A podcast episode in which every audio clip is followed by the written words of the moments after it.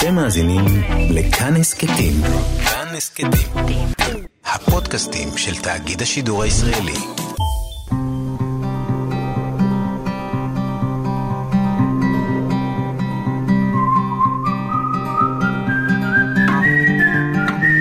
אחת פלוס חמש. אורחים וספרים עם ענת שרון בלייס. אחד הפרדוקסים שאני מוצאת אה, בספרות הוא שגם כשהיא עוסקת בחומרים באמת הכי אה, טרגיים וחשוכים האלה, היא באופן מאוד מוזר יכולה לעורר בך איזושהי התעלות. איזושהי אקסטזה רוחנית שלא תלויה אה, בתוכן, לא תלויה בטרגיות, לא תלויה בסוף הרע, אלא באיזשהו מרכיב קסם שהופך אותה ל, ליצירת מופת. שלום לכם, מאזינות ומאזיני כאן תרבות, אורחת אחת באולפן היום עם חמשת הספרים האהובים והמשפיעים עליה, והיום נמצאת איתי משוררת, מתרגמת וסופרת, והיא באמת חיה את חייה בתוך השילוש הקדוש הזה.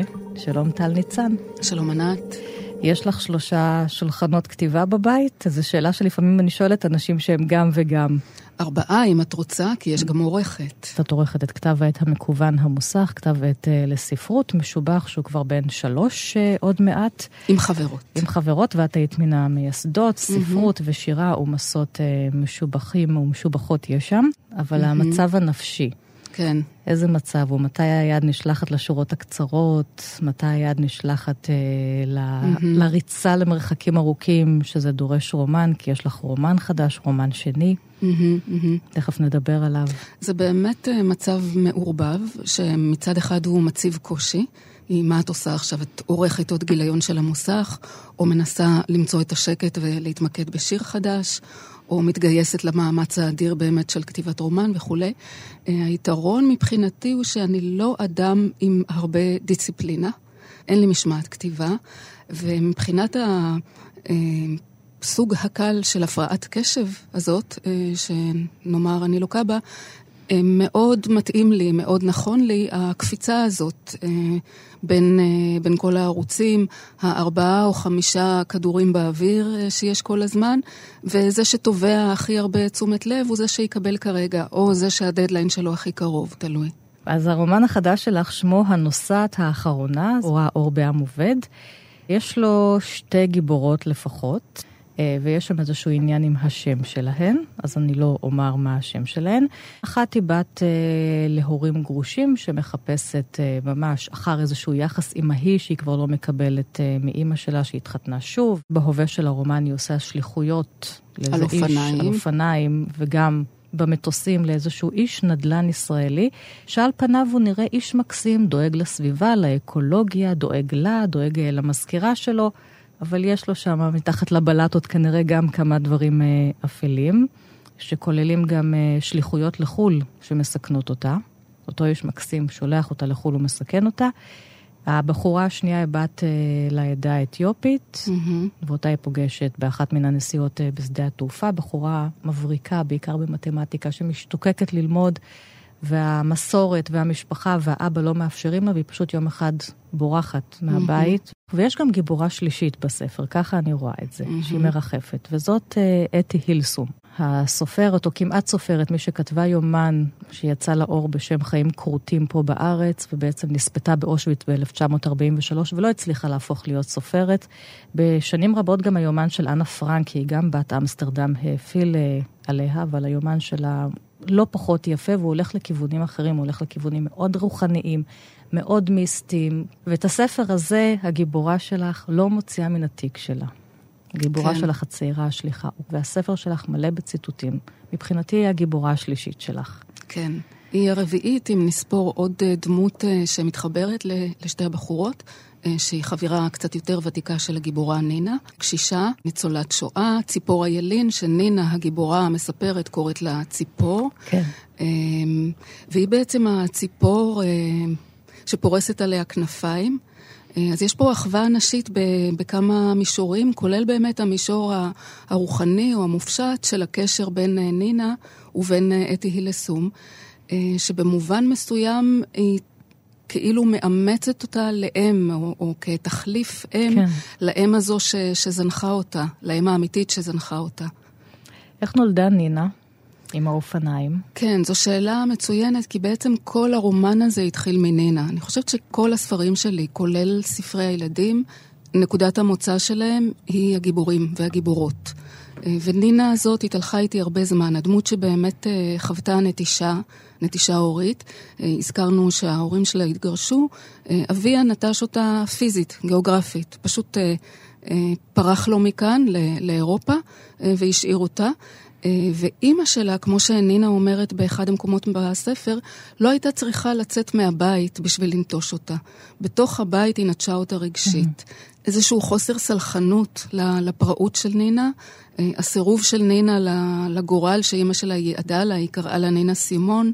אה, וכפתה עליה שיעורי פסנתר, שנינה הילדה התמרדה. בואי נקרא את הפתיחה של הרומן, שבו נינה נוסעת על אופניים עד שהמכונית של אותו איש נדל"ן פחות או יותר עולה עליה ומפילה אותה, ומכאן... כן, אז... מתחיל הסיפור. כן, הקטע הזה בעצם מספר איך נינה התגלגלה, תרתי משמע, לעבודה כשליחה על אופניים כן. לאותו איש נדל"ן. אה, ופה הוא מתאר את התאונה אה, כשהנהג אה, של איש הנדל"ן נכנס באופניים שלה. שזה אגב, כדאי לציין, הנקודה המשותפת העיקרית, או היחידה ביני ובין נינה, לשתינו כלי הרכב, התחבורה הוא אופניים. תתכונני כמה שתתכונני לרגע הזה, אי אפשר לרכוב על אופניים בלי להתכונן, לא תוכלי לדמיין אותו כמו שהוא באמת. יותר מהכאב הבהיל אותי שתבוא עליי עכשיו מכונית מהכיוון השני, כשאני מרוחה על הכביש ואין לאן לחמוק עוד. כשגמרתי להתגלגל ופקחתי עיניים, הייתי מוקפת אנשים, ממש כאילו צנחתי לתוך מעגל מוכן. דווקא השניים שזינקו מהמכונית, שנעצרה סוף סוף, הגיעו אחרונים, והיו צריכים להידחף קצת כדי להצטרף אל העיגול המרוגש, אפילו שהייתה להם, אפשר לומר, זכות קדימה. הם גם נשארו אחרונים אחרי שהשאר גילו, בשמץ אכזבה, שהדרמה הניבה רק כמה חבלות, שפשופי מרפקים, ברכיים ולחי, וקרע נוסף בג'ינס, והסתלקו.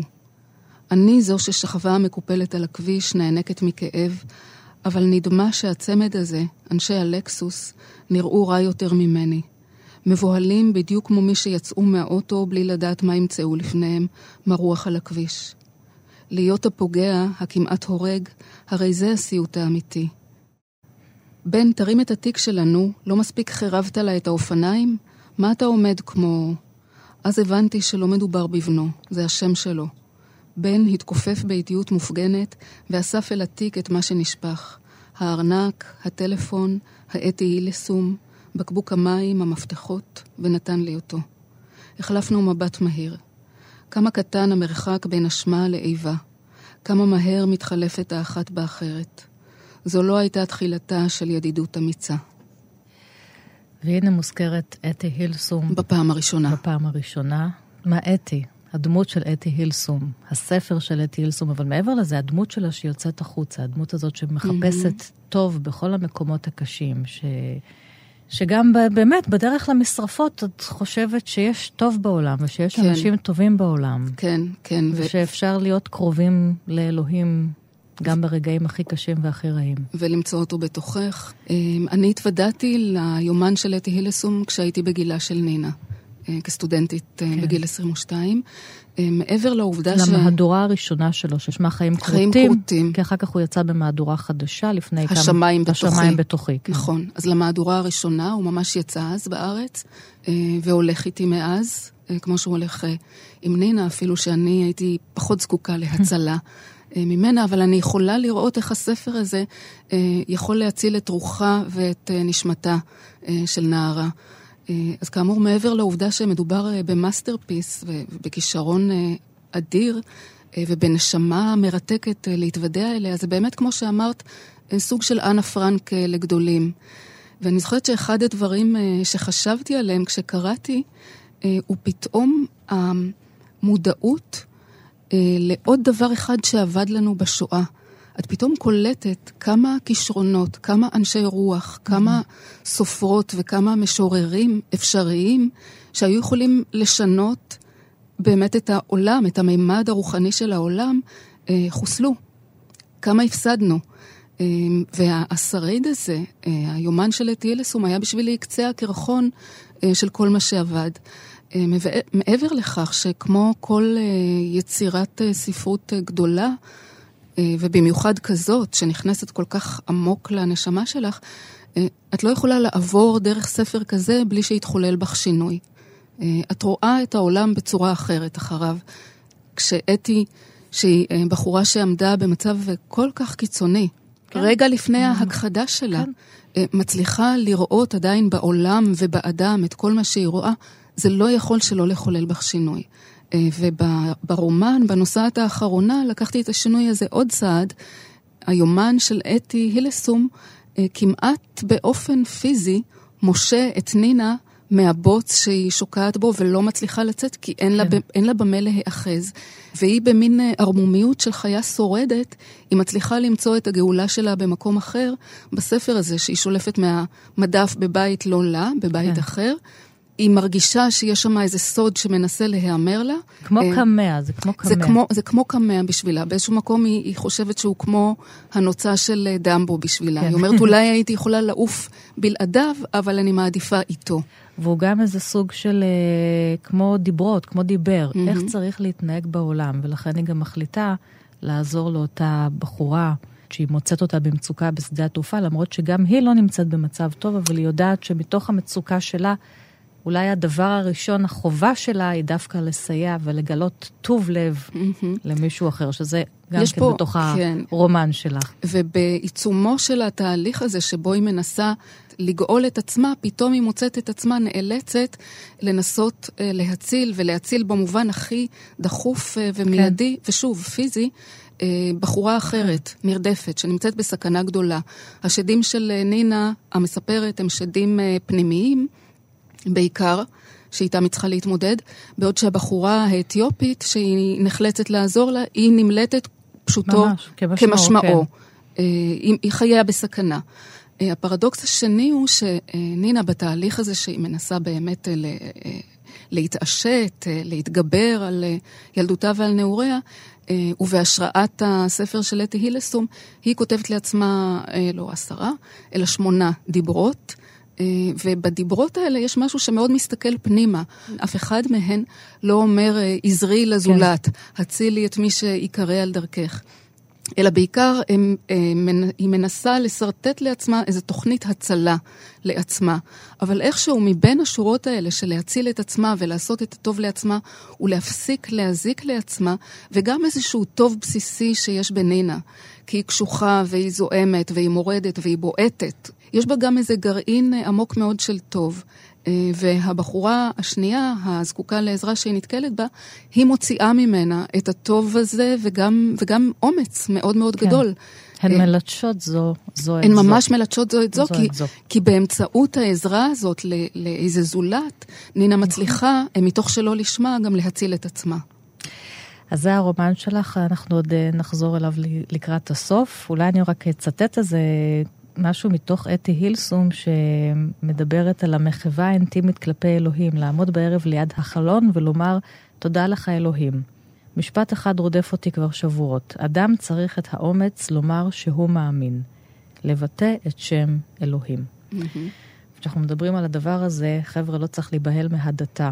כן, זה לא האלוהים... מילה מכוערת, זה לא האלוהים של ההדתה, שבכלל היא מילה נוראית בעיניי הדתה. אפשר לומר את שם... זו הגרסה הנקייה כן. של אתי אפשר לומר את שם אלוהים בצורה נקייה, בדיוק. ו- והאלוהים שלה הוא לא, הוא גם, בלי קשר כן. להדתה, הוא לא המושג של אלוהים שאנחנו רגילים אליו, או שגדלנו אליו גם בימי טרום הדתה, או טרום כן. המושג הדתה, אלא באמת משהו מאוד מאוד פנימי. ואני יכולה אה, לדמיין לי... איך זה מהדהד אה, בנפשה של אה, נינה, הגיבורה כן. שלי, ש, שהיא באמת בחורה בלי אלוהים אה, בכל, כן. בכל היבט אפשרי. אין לה אלוהים, כמו שאומרים. אז תראי, אז אתי הילסון מסוג של ספר שגם אנחנו ממליצים עליו פה, למרות שהוא לא בחמישייה הרשמית שאנחנו כבר פותחות בה. הגנבתי אותו. כן, בלי... החיים, כן. החיים הכורתים, היומן של אתי הילסון, ובשנים האחרונות אפשר למצוא אותו בשם השמיים שבתוכי בהוצאת כתר. ואנחנו קצת שומעים, אה, שומעות מוזיקה. לחנים אה, לשירים שלך שאת אה, כתבת. שיר ששמו שיר ארס במקור בספר, ובגרסה המוזיקלית שמו דמילך, שרה מיקה הארי. דמי לך שבכל פעם שאת עוצמת עיניים, את נשכחת מלב. דמי לך שבכל פעם שאת נרדמת, נבערת כמו ילד, את נשכחת מאיזה לב. דמי לך שבכל פעם שאת נרדמת, בלי חשד, בלי מגן, בלי מורא, את נשכחת מן הלב, האחד שבו רצית להיות זכורה.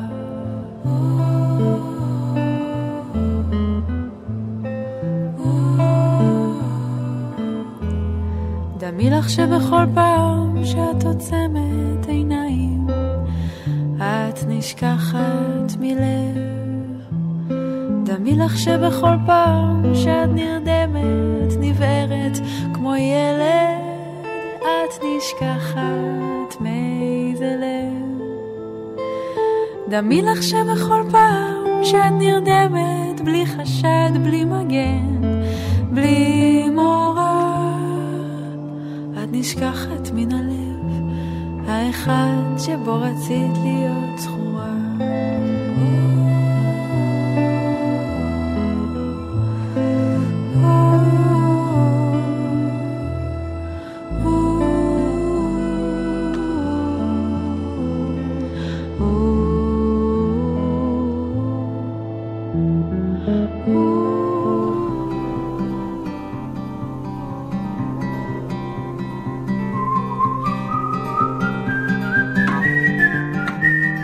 עכשיו אנחנו נפנה לספר הראשון, ואנחנו פונות למין מסע בין uh, צרפת לבין הודו סין, לרומן האוטוביוגרפי של מרגרט דיורס, הסופרת הצרפתייה המאהב. רומן שמשחזר uh, את הילדות שלה, היא גדלה בהודו סין. אב המשפחה מת, ובאמת המשפחה נידונה לעוני. אימא שלה היא ואחיה, והיא מכירה גבר עשיר, מבוגר ממנה, בהרבה הרבה שנים, ומנהלת סיני? איתו סיני, כן, בן המקום. כלומר, נחות מבחינת זהו, אה, שמה המשפחה שמעניין זה הזאת. שהפירוק של הסטריאוטיפים, כי הם משפחה ענייה, אבל הם האירופאים, הם המערבים. בדיוק. והם מתנשאים מעליו, כי הוא בן המקום סיני, למרות שהוא עשיר, והוא בעצם בשלבים מסוימים מציל אותם עם הכסף שלו. ובזה שהיא מנהלת איתו רומן, גם בגלל הכסף שלו. בעצם המשפחה מקריבה את הילדה כן. כדי, כדי להיגאל כלכלית, מקריבה אותה ומגנה אותה כן. אה, בו בזמן על ההפקרות שלה. כן, יש פה כמה פרדוקסים מצטלבים. וזה רומן שחותר נגד הנוסטלגיה. מרגרט דורס כותבת על החיים שלה, אבל כמו כל רומן אוטוביוגרפי, זה לא אחד לאחד מה שהיה, אלא באמת מנסה להבין חברתית ונפשית מה קרה שם. כשהיא לא חומלת לא על עצמה ממש לא. ולא על האימא שלה ועל האחים. ועל האחים. דין כן. וחשבון אה, אישי, אבל גם דין וחשבון חברתי, הרומן הזה המאהב. אחד הספרים החשובים בכלל שנכתבו. לדעתי, אה, לגמרי, ספר שהולך איתי שנים, ואני חוזרת אליו שנים, הוא באמת אחד החשובים אה, בדיאטה הספרותית שלי. ובשבילי, אחד הדברים המטלטלים בחוויית הקריאה של הרומן הזה, הוא באמת מה שהזכרת, ההיבט האוטוביוגרפי.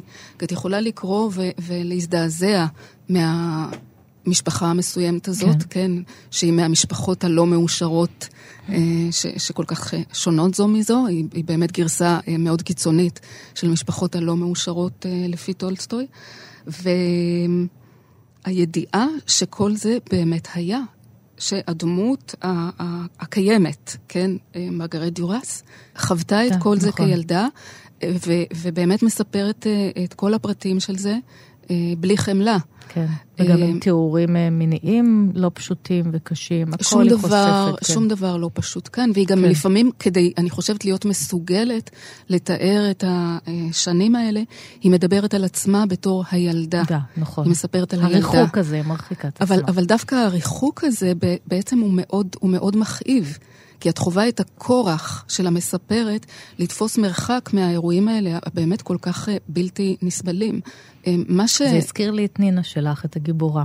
הילדה של המאהב לילדה שלך ברומן שתי, שלך. כן. שתי משפחות uh, מפורקות, כן. כן. אני חייבת לומר שמה שהכי מצמית בעיניי במאהב, זה באמת הסיפור המשפחתי. מעבר, מעבר באמת להקרבה של הילדה, על, על מזבח הכלכלה של המשפחה.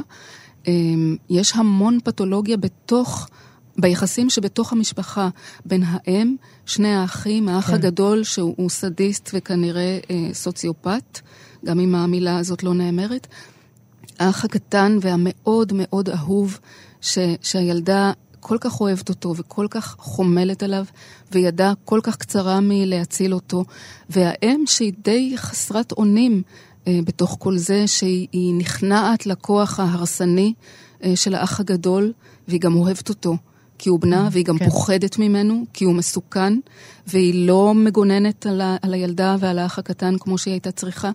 אה, הדברים האלה, אחזור ואקרא בהם כמה שאקרא, הם מרסקים, מרסקי לב כל פעם מחדש. אז בואי נתרסק בעדינות ביחד עם הקריאה שלך. נתרסק בתרגומה של כן. רמה אילון. הרומן הזה קיים בעברית בשני תרגומים כן. יפים מאוד, של רמה אילון ושל אה, אביטל ענבר.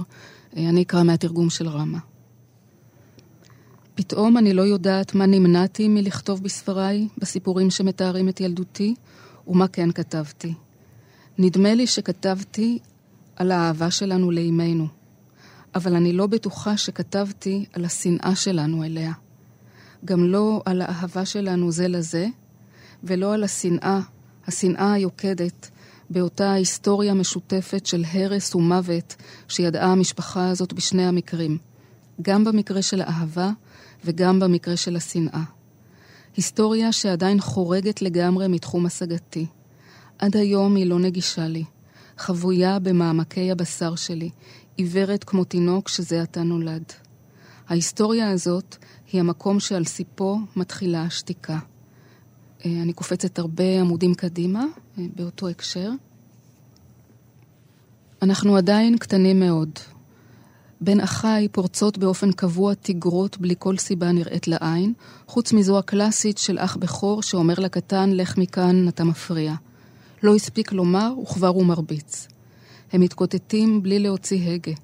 אפשר לשמוע רק את נשימותיהם, את גניחותיהם, את הרעש העמום של המכות. אמי, כמו בכל מצב, מלווה את הסצנה באופרה של צעקות. הם נכנים באותו כישרון לזעם, לזעם השחור הרצחני שמתגלה תמיד רק אצל אחים, אחיות, אמהות. האח הגדול סובל מכך שנבצר ממנו לעולל הרע בחופשיות. הוא סובל מחוסר השליטה שלו ברע, לא רק כאן, אלא בכל מקום. ואילו האח הקטן סובל מכך שעליו לעמוד חסר אונים מול הזוועה הזאת, מול הנטייה הזאת של אחיו הבכור. אז הספר הראשון שבחרת, מרגרט דירס המאהב.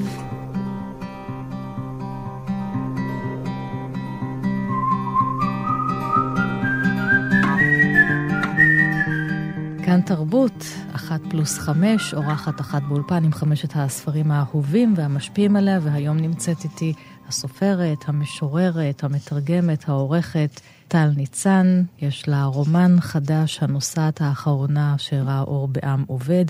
יש לה גם ספר אה, שירה עם מבחר אה, שירים ושירים חדשים, אטלנטיס, שראה אור גם בשנה האחרונה בהוצאת mm-hmm. אפיק.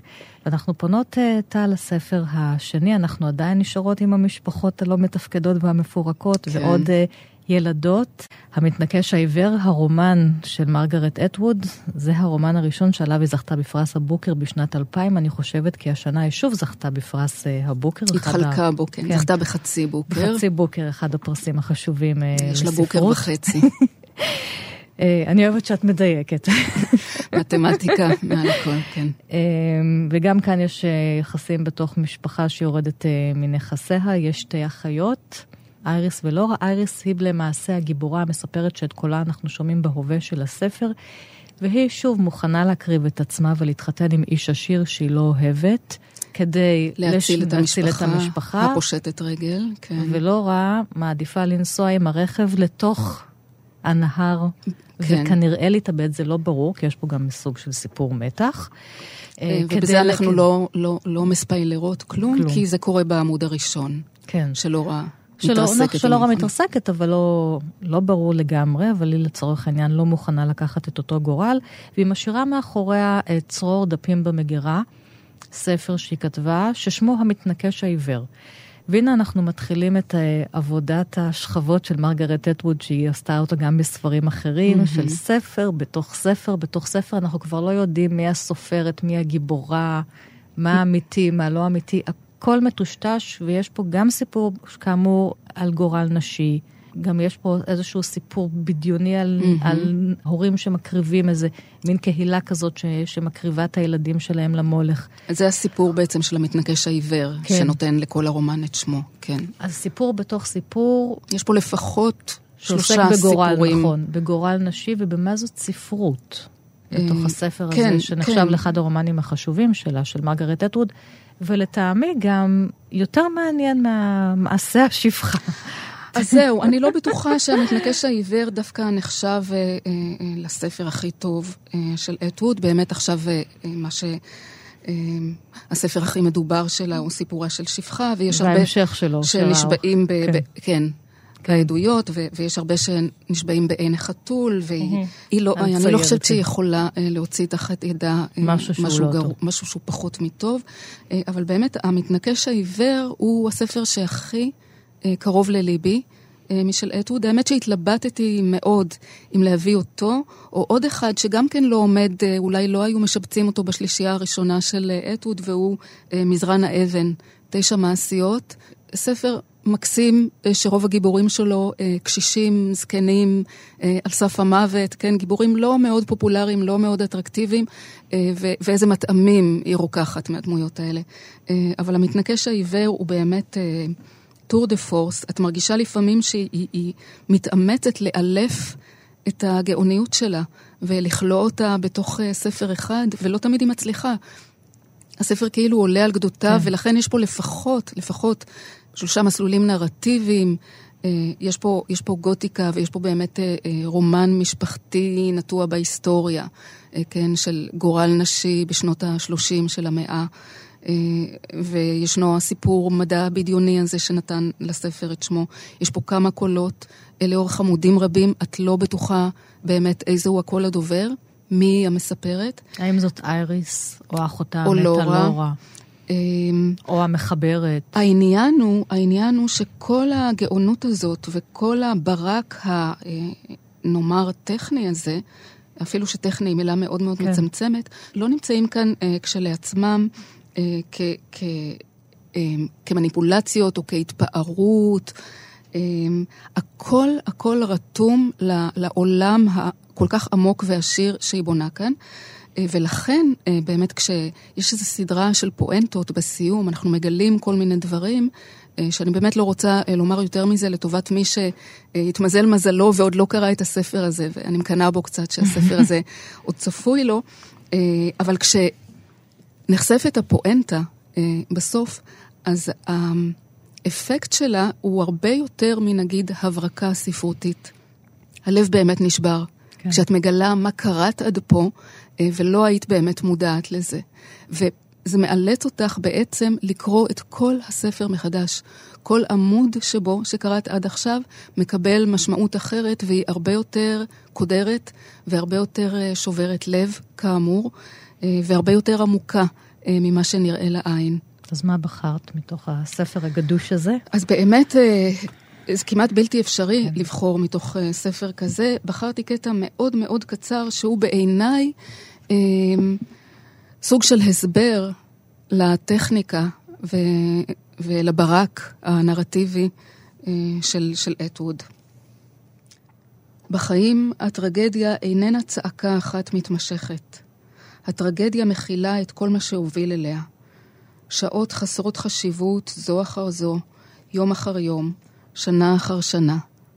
ואז הרגע הפתאומי, נעיצת הסכין, התפוצצות הפגז, צניחת המכונית מהגשר. יש פה שלוש או ארבע שורות שהן מבחינתי אה, הסבר מאוד כן למה שהיא בעצם עשתה בכל הרומן הזה, בכמעט אה, 600 אה, עמודיו, אה, ולמה שבעצם היא עושה בכל הספרות שלה. איך היא בונה את הטרגדיה, או כל כן. משמעות אחרת שהיא רוצה, באיזשהו סוג של אחריות הומניסטית, אפשר להגדיר אותו כך. שזאת עבודת הכתיבה, שולחן הכתיבה של מרגרט אטווד.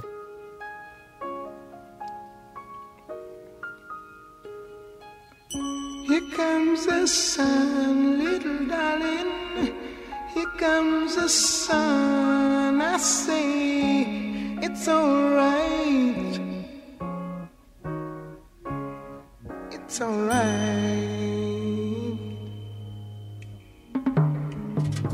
Here comes the sun, little darling. Here comes the sun. I say it's alright. It's alright.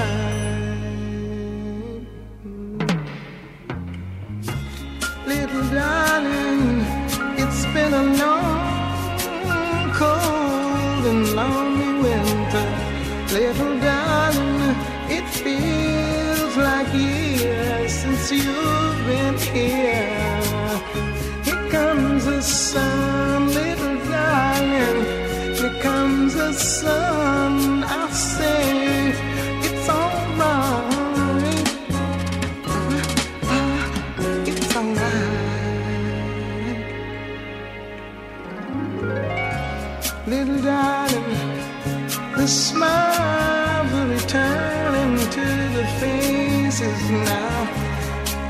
Darling, it seems like years since you've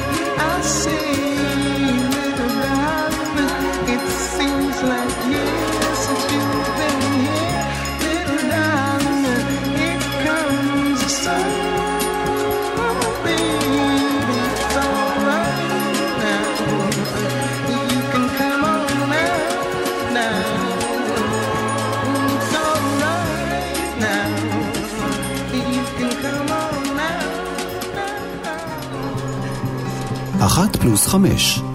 אורחים וספרים עם ענת שרון בלייס. ואנחנו פונות אל הספר השלישי. בחרת את נורית זרחי, במהלך השבוע העלית כל מיני אפשרויות של כל מיני ספרי שירה שלה, כי נורית היא באמת אה, בלי גבולות בספרות אה, ילדים, ספרות למבוגרים, ספרי שירה כמובן. כן, ואיך בסוף אפשר אמרתי, לבחור. את חייבת אבל ספר אחד אה, לבחור, אז הגעתי עם ערערת, ספר שלה, שראה אור לפני כחמש שנים, משהו כזה, יחסית מהאחרונים, בקיבוץ המאוחד. ערערת, אותו הר שעליו מונחת תיבת נוח, אבל המשפחות אה, אולי הגיעו לארץ הלא נכונה, זה מה שאומרת נורית זרחי, כשהספינה עומדת שם אה, על ההר. אולי הן הפליגו לארץ הלא נכונה, אולי זאת המשפחה הלא נכונה. אצל זרחי זה החיים תמיד... הלא החיים הלא נכונים. נכונים. אצל Mhm. זרחי הרי כל המשפחות תמיד מפורקות, שוב מתוך הביוגרפיה, גם האישית שלה. אמ, גם אם היה ברור לי שהמשוררת אה, המשוררת שלי, האם הרוחנית, השירית שלי, נורית, באמת אה, להצליח לבחור בין הספרים שלה, כן. זה, זה, זה באמת כמעט בלתי אפשרי. זה, נורית זאת, אני הכרחתי את טל לבחור, אם את מקשיבה לנו. כן. אני מרגישה אה, תחושה של נדיבות כשאני, כשאני נכנסת לספר של נורית, כאילו היא פורסת לפנינו את ה mind שלה, מילה שאין לה אה, מקבילה בעברית. אה, mind כל כך מורכב, כל כך עשיר, כל כך אה, אה, משוגע במובן הנפלא אה, של משוגע, כל כך מחדש, כל הזמן מחדש ומתחדש, ונותן לנו לחוות אותו. אה, אני חושבת שהמשורר אלכס בן ארי, אה, אמר, אף אחד מאיתנו לא מספיק חכם כדי לדבר על השירה של נורית זרחי, אבל מרגע שחווינו אותה, אי אפשר שלא לדבר ולדבר עליה. כן. זו, זו, זו בדיוק התחושה שלי ביחס לשירת זרחי. אי אפשר שלא לדבר עליה, אי אפשר שלא לחזור ו- ולקרוא בה, וגם לפעמים היא, היא, היא דורשת אה, עבודת פענוח. לפעמים נכון. מאוד מאומצת, mm-hmm.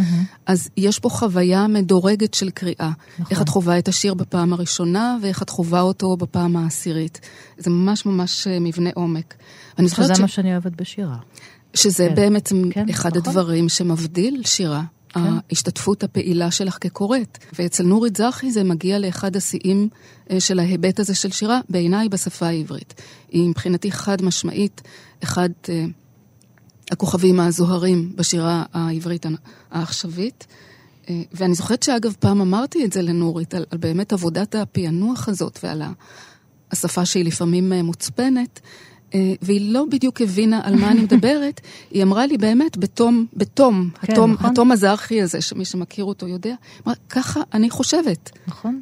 זה, ככה אני מדברת וככה ככה אני העולם. חושבת. כן. זאת אומרת, כל מיני אה, פיגורות ומרחבים סוריאליסטיים, זאת אומרת, שאנחנו תופסים אותם כסוריאליסטים הם מבחינתה, זאת לגמרי המציאות. לחם כן. ומים, אבל אני לא רוצה שיצטייר כאילו מדובר באיזה אתגר פיצוח אינטלקטואלי, או בשירה של האינטלקט, או של ההתחכמות, או, או, אפילו לא, של. התחכום, כי זה ממש ממש לא.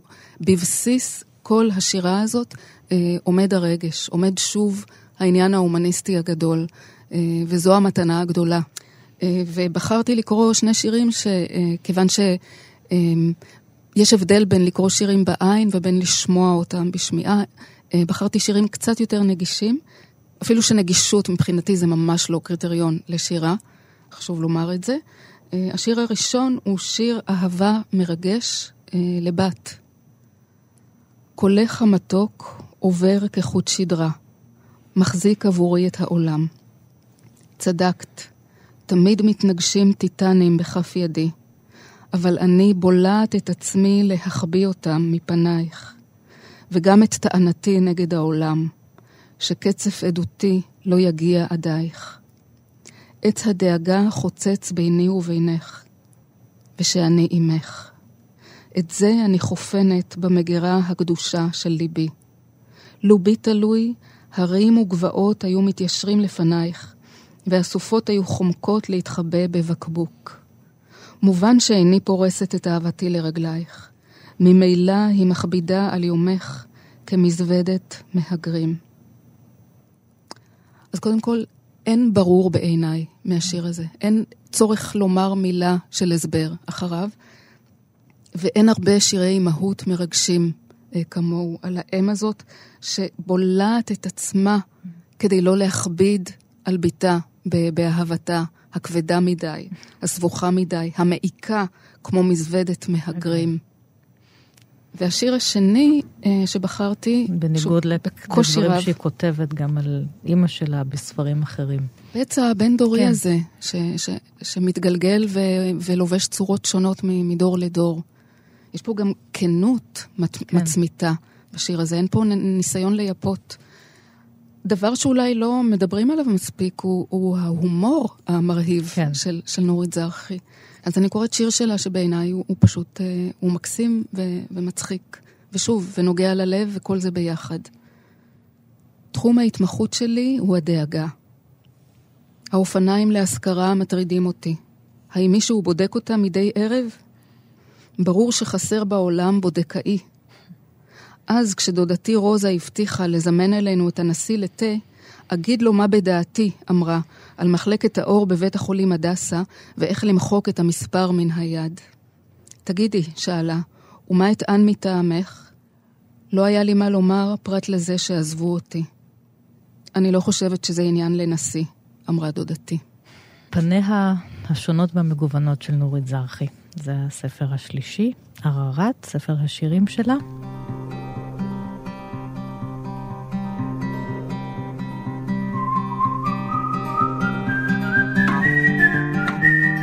כאן תרבות, ואנחנו עם הסופרת, המשוררת, העורכת, המתרגמת טל ניצן. באולפן היא הגיעה היום עם חמשת הספרים האהובים והמשפיעים עליה, ואנחנו טל עם הספר הרביעי, פרנס קפקא. הספר שלו תיאור של מאבק, בתרגום הראשוני שלו, שראה אור בשנת 1974 של שמעון מהמם. וזה, יש פה סיפורים קצרים, משלים, יש לו פה בחייו. אחת המופלאות. הוא איזו? כותב כתיבה כצורה של תפילה. הכתיבה היא תפילה. טוב, אני התוודעתי לספר הזה, או, או, או אל קפקא, אה, בערך באותו, באותה תקופה שהתוודעתי לאתי הילסום, ומאז הוא החבר הדמיוני הגדול שלי. אה, הוא באמת אה, הדמות הכבירה הגדולה שהולכת איתי ללא הרף. כתבתי את עבודת המאסטר שלי באוניברסיטה עליו. אה, אותו שמעון זנדבנק שתרגם את אה, תיאור של מאבק, אה, הוא גם לימד אותי את שני הדברים הכי חשובים שלמדתי באוניברסיטה, קפקא ותרגום שירה. תיאודור אדורנו אמר על קפקא משפט שהוא משפט בסיסי ביחס אליו. הוא אמר עליו, כל משפט אצל קפקא אומר פרשני, אך שום משפט אינו סובל פרשנות. אה, וזה כל מה שצריך לדעת אה, כשניגשים לקפקא, וזה יכול לחסוך אה, הרבה תסכול והרבה ניסיונות עקרים. ולכן, אגב, במסגרת אותה עבודה, כמובן קראתי הרבה ספרים שעוסקים בקפקא, הרבה ספרי פרשנות, ובשבילי הספר האולטימטיבי על קפקא הוא גם ספר של שמעון זנדבנק, שנכתב בעברית, דרך ההיסוס, שבניגוד להרבה ניסיונות התקרבות אחרים לקפקא, הוא הולך עם האיכות הזאת שאדורנו אמר, אה, עמד עליה. כן. הוא לא מנסה לפצח את מה שאינו בר פיצוח. הוא לא כן. כופה עליו פרשנות, אלא הוא מנסה באמת... הוא ל- הולך עם אי היכולת, כן, עם דרך אי היכולת, ההיסוס. להרגיש אותו. כן, לא כן, לפרש, הוא להרגיש את מודע קפקא. לזה שמדובר בגרעין של אטום, היסוד הזה שכבר לא ניתן אה, לפירוק. יש דוגמה, יש משפט, אה, סתם למשל ציטוט אחד מיני רבים אה, מתוך עתירה אה, שיצא לאחרונה בתרגום של נילי מירסקי, שמדגים את האיכות הזאת של קפקא, שהוא יכול לכתוב בלי שום בעיה משפט שכזה. פרט זה כשלעצמו הפתיע את קה, הגם שבכללו של דבר ציפה לכך דווקא. מה את עושה? כן, את, את יכולה לחוג לנצח כן. בתוך המעגל הזה שמשפט כזה חג לך, ו, וזהו קפקא בזעיר אנפין. שירת זהו הייקו. היקום ה- הקפקאי, כמו שירת הייקו. אה, שאין ממנה כן. מוצא. אקרא שני, שני קטעים קצרים מתוך אה, אה, תיאור של מאבק. אותה אה, עבודת מאסטר אה, שלי אה, עסקה במבוך אצל כן. בורחס ואצל קפקא. אה, וגיליתי שאצל קפקא המבוך הוא, אה, אם לסכם אותו בקצרה, אי היכולת להגיע. אה, אם, אם, אם צריך לסכם את חוויית הקיום אה, הקפקאית, היא שאי אפשר להגיע, נקודה, לשום מקום. פשוט להגיע זה, זה פועל שאי אפשר לשאוף, כן. לא קיים, אי אפשר לשאוף אליו בחוויה האנושית. אז שני הקטעים שאקרא מתייחסים אה, לזה וממחישים את זה. הקטע הראשון הוא, הוא סיפור קצר אה, וגם משעשע בדרכו האפלה, שנקרא הרף. הייתה שעת בוקר מוקדמת מאוד. הרחובות נקיים וריקים. שרוי הייתי בדרכי אל תחנת הרכבת. כשהשוויתי את שעוני עם שעון מגדל אחד, נתברר שהשעה מאוחרת הרבה יותר ממה שחשבתי. צריך הייתי למהר מאוד. הבהלה שמחמת הגילוי הזה נטלה ממני את ביטחוני בדרך. עדיין לא הייתי בקיא ביותר בעיר הזאת. למזלי נמצא לי שוטר בקרבת מקום. רצתי אליו ושאלתיו בקוצר נשימה על הדרך. הוא חייך ואמר, אותי אתה שואל לדרך? כן, אמרתי, שעל כן איני מוצא אותה בעצמי. הרף מזה, הרף, אמר ונפנה הצידה בתנופה, כמי שמבקש להתייחד עם צחוקו. והקטע השני, שגם הוא בעצם אה, מיקרוקוסמוס של קפקא. דומה עליו כי מתוך שהוא חי, חוסם הוא בפניו את דרכו. מן המכשלה הזאת הוא שב וגוזר את ההוכחה לכך שהוא חי. עצם המצח שלו חוסמת בפניו את דרכו. מצחו נחבט עד זוב דם אל מצחו שלו. כף כתור של מאבק ממש על קצה המזלג הקפקאי.